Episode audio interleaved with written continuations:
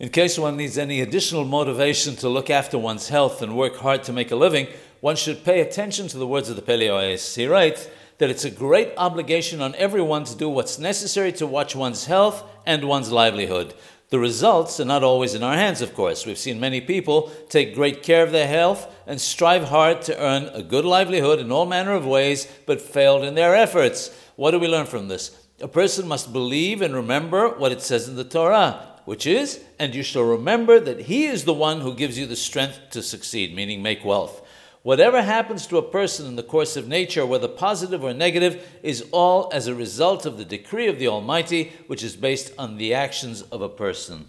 On the other hand, if a person did not do the right thing, such as not taking correct care of himself and caused harm to himself, the laws of nature dictate that he will pay a price for it. However, even though the laws of nature are a decree from heaven and cause him to pay a price, in the future he will, in addition, have to receive further punishment for not having done the right thing. The Pele Yoetz adds that this is a profound concept of receiving apparent double punishment, which has no answer on account of our limited understanding.